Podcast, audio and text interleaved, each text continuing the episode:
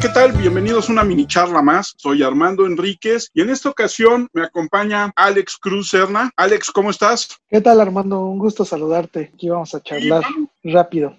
Rápido.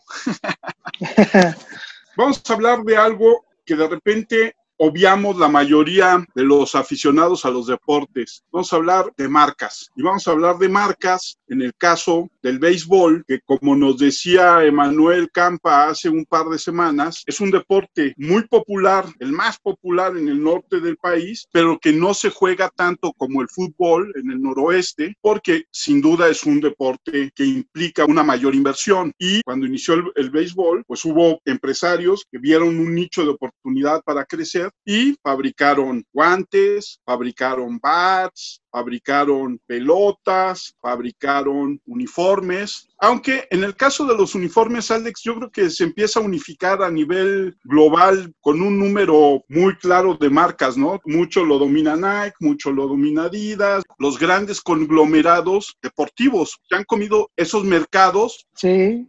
Pero, este es la, era la oficial antes de que entrara Nike a las grandes ligas. cosa que no ha sucedido con implementos tan específicos como los bats, como los, los spikes, los spikes, las, las bolas, todo eso que ayuda al jugador. Y que son tan específicos del béisbol, ¿no? Claro. De uno se da cuenta cuando están calentando los jugadores. Yo que tiene la oportunidad de cubrir aquí en México, pues sí, ahí ves una infinidad de, de diferentes marcas y no necesariamente este, tiene que ser la más cara o algo así. Ellos se ajustan y dicen, ah, pues esta me gusta y pues ya se quedan con esa marca. Puede ser que les ajuste más y eso pues se quedan con esa marca y hasta ya después piden más y así cada jugador pues trae, trae con que es como todo, ¿no? Como cualquier deportista. El tenista se ajusta a su raqueta, los futbolistas pues con sus tacos, en fin, muchas cosas, ¿no? Siempre hay marcas, sobre todo en el deporte, que son muy especiales para cada deporte. Entonces, claro. de repente puedes tener, en el caso de la bola de béisbol, sí tienes como Wilson o como Spalding, que de repente son estas grandes marcas que hacen diferentes tipos de pelotas o de balones, pero también tienes casos muy específicos en el béisbol norteamericano, por ejemplo, tienes Diamond, Diamond. o tienes Rawlings. La Rawlings es la que da los premios, la Rawlings es todo. Y es ahí donde el monopolio gana, ¿no?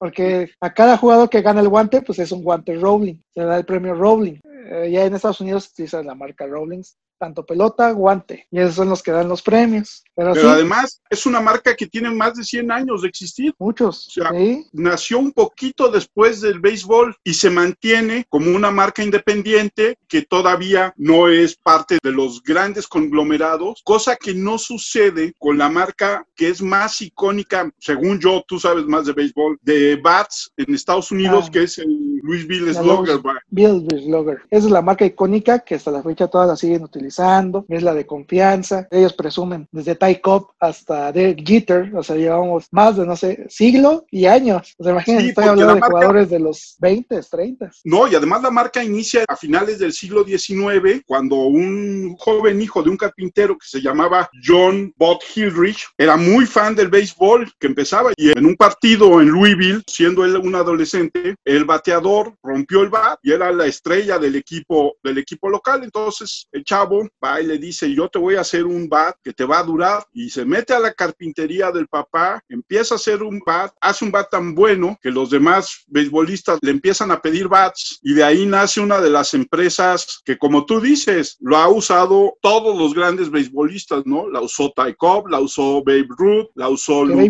ahí tienen el museo del bat más pesado. Porque ese sí está cañón. O sea, imagínate, en 50 onzas de pura pesadez, imagínense. Y aún así bateaba lo que batió. Y sí, y como dice, el trabajo artesanal de la madera, el escoger la madera, el cortar la madera, el dejarla reposarla. Y como decimos, ok, llega un jugador y me dice, te quiero tal medida porque así siento que hago más swing. A veces los bats llegan a ser un poco más suaves, tan es así, lo que pasa es eso, se rompe, son muy ligeros. ¿Y eso por qué? Por el, es el, por el jugador, porque dice, no me gusta tan pesado, lo prueba y dice, ajustale más esto, la, la medición, siempre se mide el bat de la cintura para abajo. Entonces llega y dice, ah, pues ¿de qué año eres? No, pues están dos años. Estoy hablando de los niños. Le dicen, bueno, pues aquí está tu bat de matal, miden y ahora sí ya, empiezan a probar. Y ahí el peso, pues también varía, que ya son profesionales, van y escogen cómo lo quieren, a qué medida, en fin. Infinidad de cosas.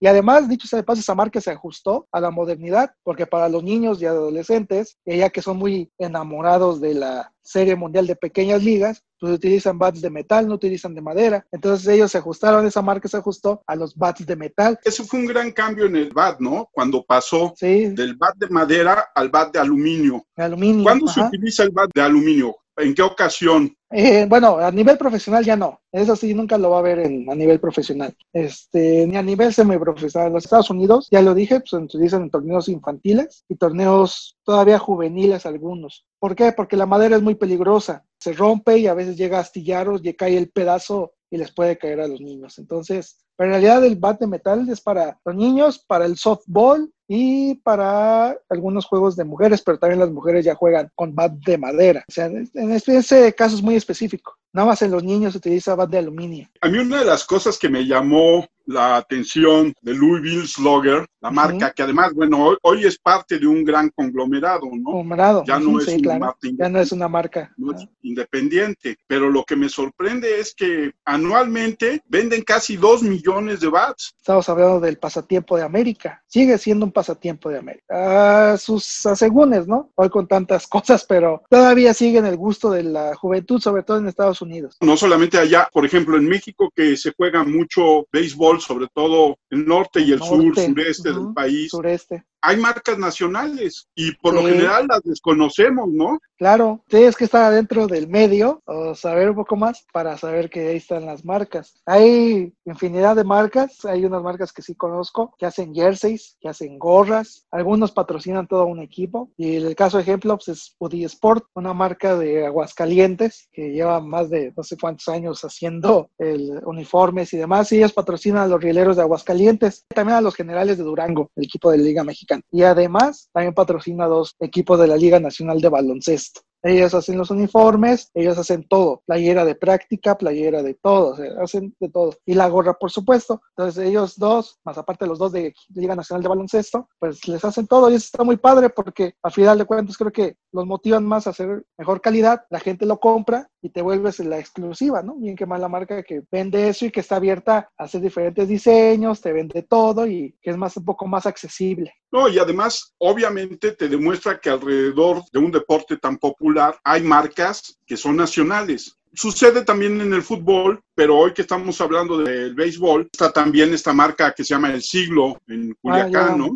Ese es un ícono dentro de la Liga Mexicana del Pacífico. Ellos hacen gorras, antes hacían para todos los equipos las gorras y todo. Después ya como entró fuerte New Era aquí a México, fácil como tres o cuatro equipos se fueron, tomateros, naranjeros, y creo que los mochis son los que se fueron con, con New Era y les hacen las gorras. Pero aún así el siglo sigue haciendo las gorras para los otros equipos de la liga. Ah, y también Charros de Jalisco también este, están con New Era. Pero aún así no le ha afectado nada. Patrocina Venados de Mazatlán, que es una supernovena, que es un ícono. Hacen todo, jerseys, gorras. De hecho, en estas fechas ya van a publicar el nuevo uniforme de los Venados. Entonces, está padrísimo. Entonces, ya Deportes del Siglo, la verdad es que lleva muy buen tiempo haciendo buen trabajo. Y la gente no lo reconoce, como dices. Si no ve el logo o la marca, sobre todo el logo de la marca que no reconoces, ah, es el chafa. Y no, no es chafa es mexicana y tiene muy buena calidad. Y además tiene mucha tradición, porque finalmente no son marcas que se crearon hace 10, 15 o 20 años. Muchas veces son marcas que tienen 50 años en el mercado, ¿no? Y, me llamó la atención, por ejemplo, una marca de guantes que está en Aguascalientes, que se llama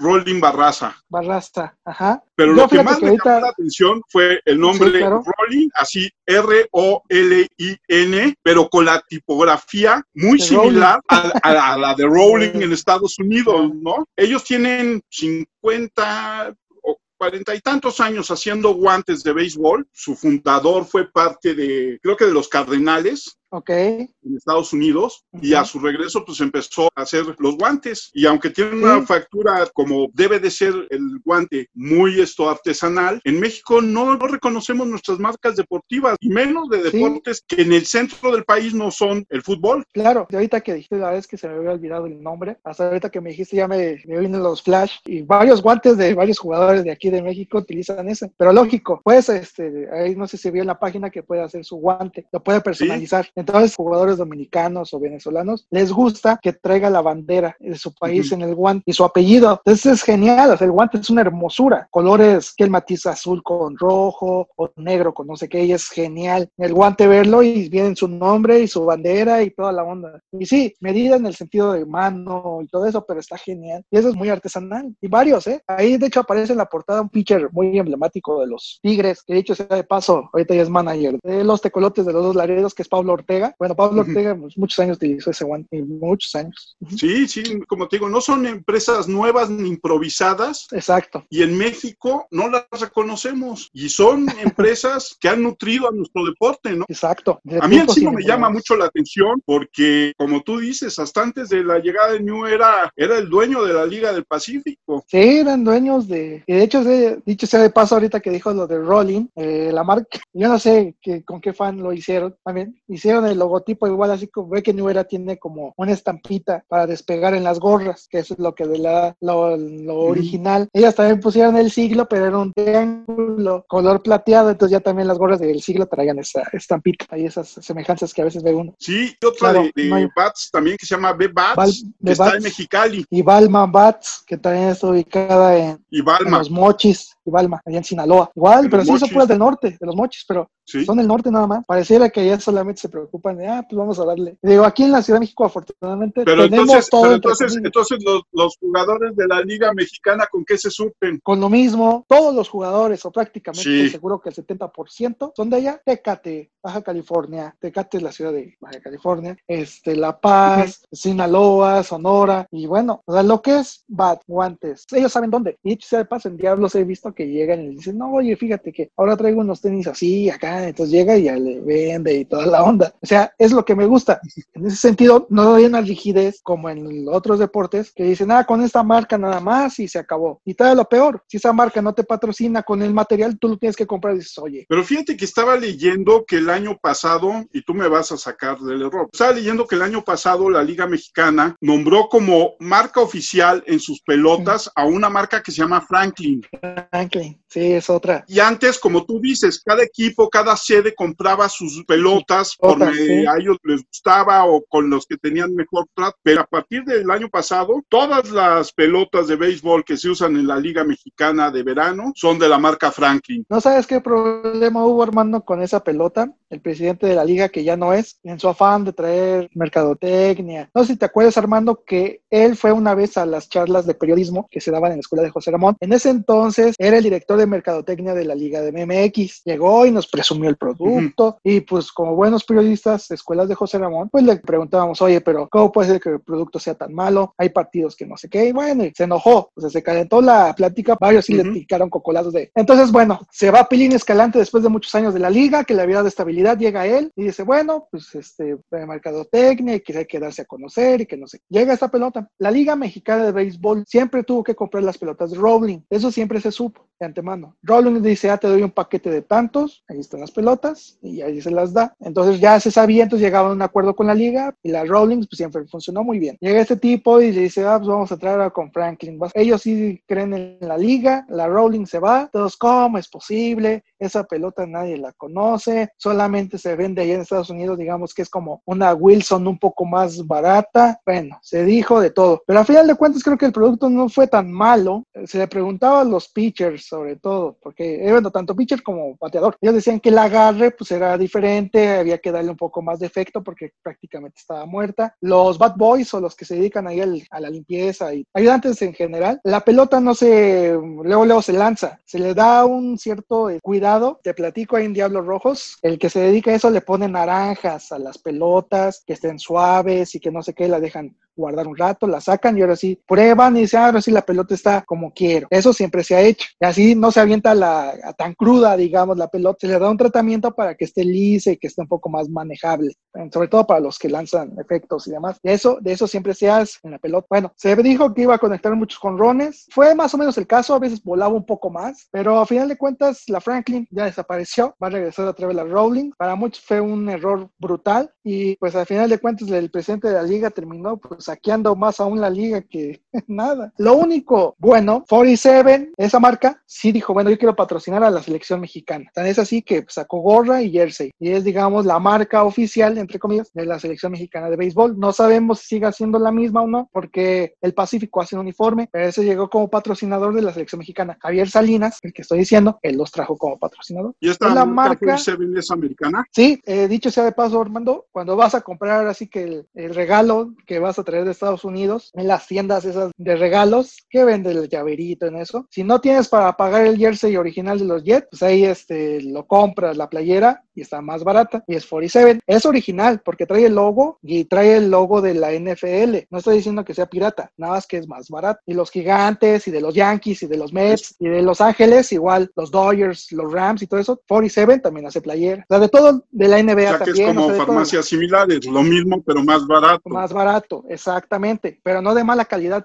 tampoco estoy diciendo eso, porque son buenas. Y eso está padre. ¿Por qué? Porque pueden explotar el logo a diestra y siniestra. ¿Y tú cuál dirías que es la marca más icónica en el béisbol? Pues la Rawlings, fíjate que la Rawlings sí, sí me gusta. Se pasó allá en Estados Unidos, se me quedé con ganas de ir a una tienda de 100% así que vendieran guantes, porque los guantes sí son una elegancia total de Rawlings. Más allá de la pelota, el guante sí es algo genial. Bueno, en Japón pues utilizan también puro Mizuno, que también es otra marca emblemática dentro del béisbol, sobre todo allá en Asia. No son malas, son caras, ¿eh? además, y, pero pues como dice, son regionalismos, los gringos pues quieren su guante Rolling, bien talladito, que la espuma se limpie más, y ya sabes. Pero en Asia se utiliza mucho y, y así pues Digo, los asiáticos nunca los a ver con algo diferente que no sea Mizuno. Esos también son muy buena marca. Y en los, y en las, ¿cómo se llaman? En las convenciones que hacen en diciembre cada año, Grandes Ligas reúne a todos sus ligas AAA, AA, o sea, se junta toda la crema y nata del béisbol ahí en un hotel. Y ahí se dan a conocer los avances de las gorras, como la Liga Mexicana de Béisbol está considerada dentro del nivel AAA. Ellos van y ven los avances de nuera y les dicen, ah, mira, ahora cómo ves este diseño de la gorra. Y las muestran, ¿eh? O sea, ya están hechas. Dicen, ¿cómo ves el logo? Ah, no, pues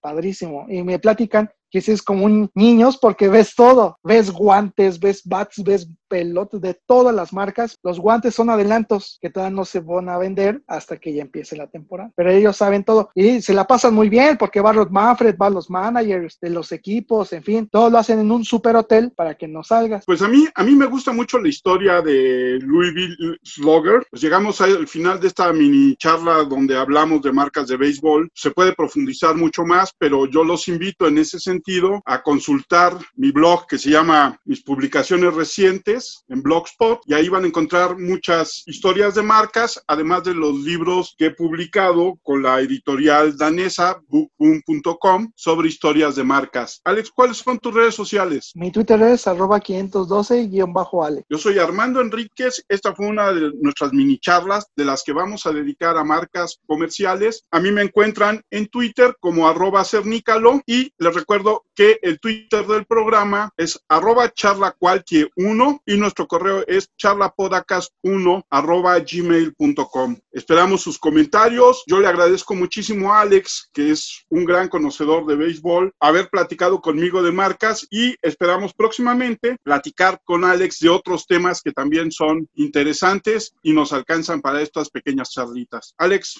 nos vemos pronto. Muchas gracias, Armando. Nos vemos.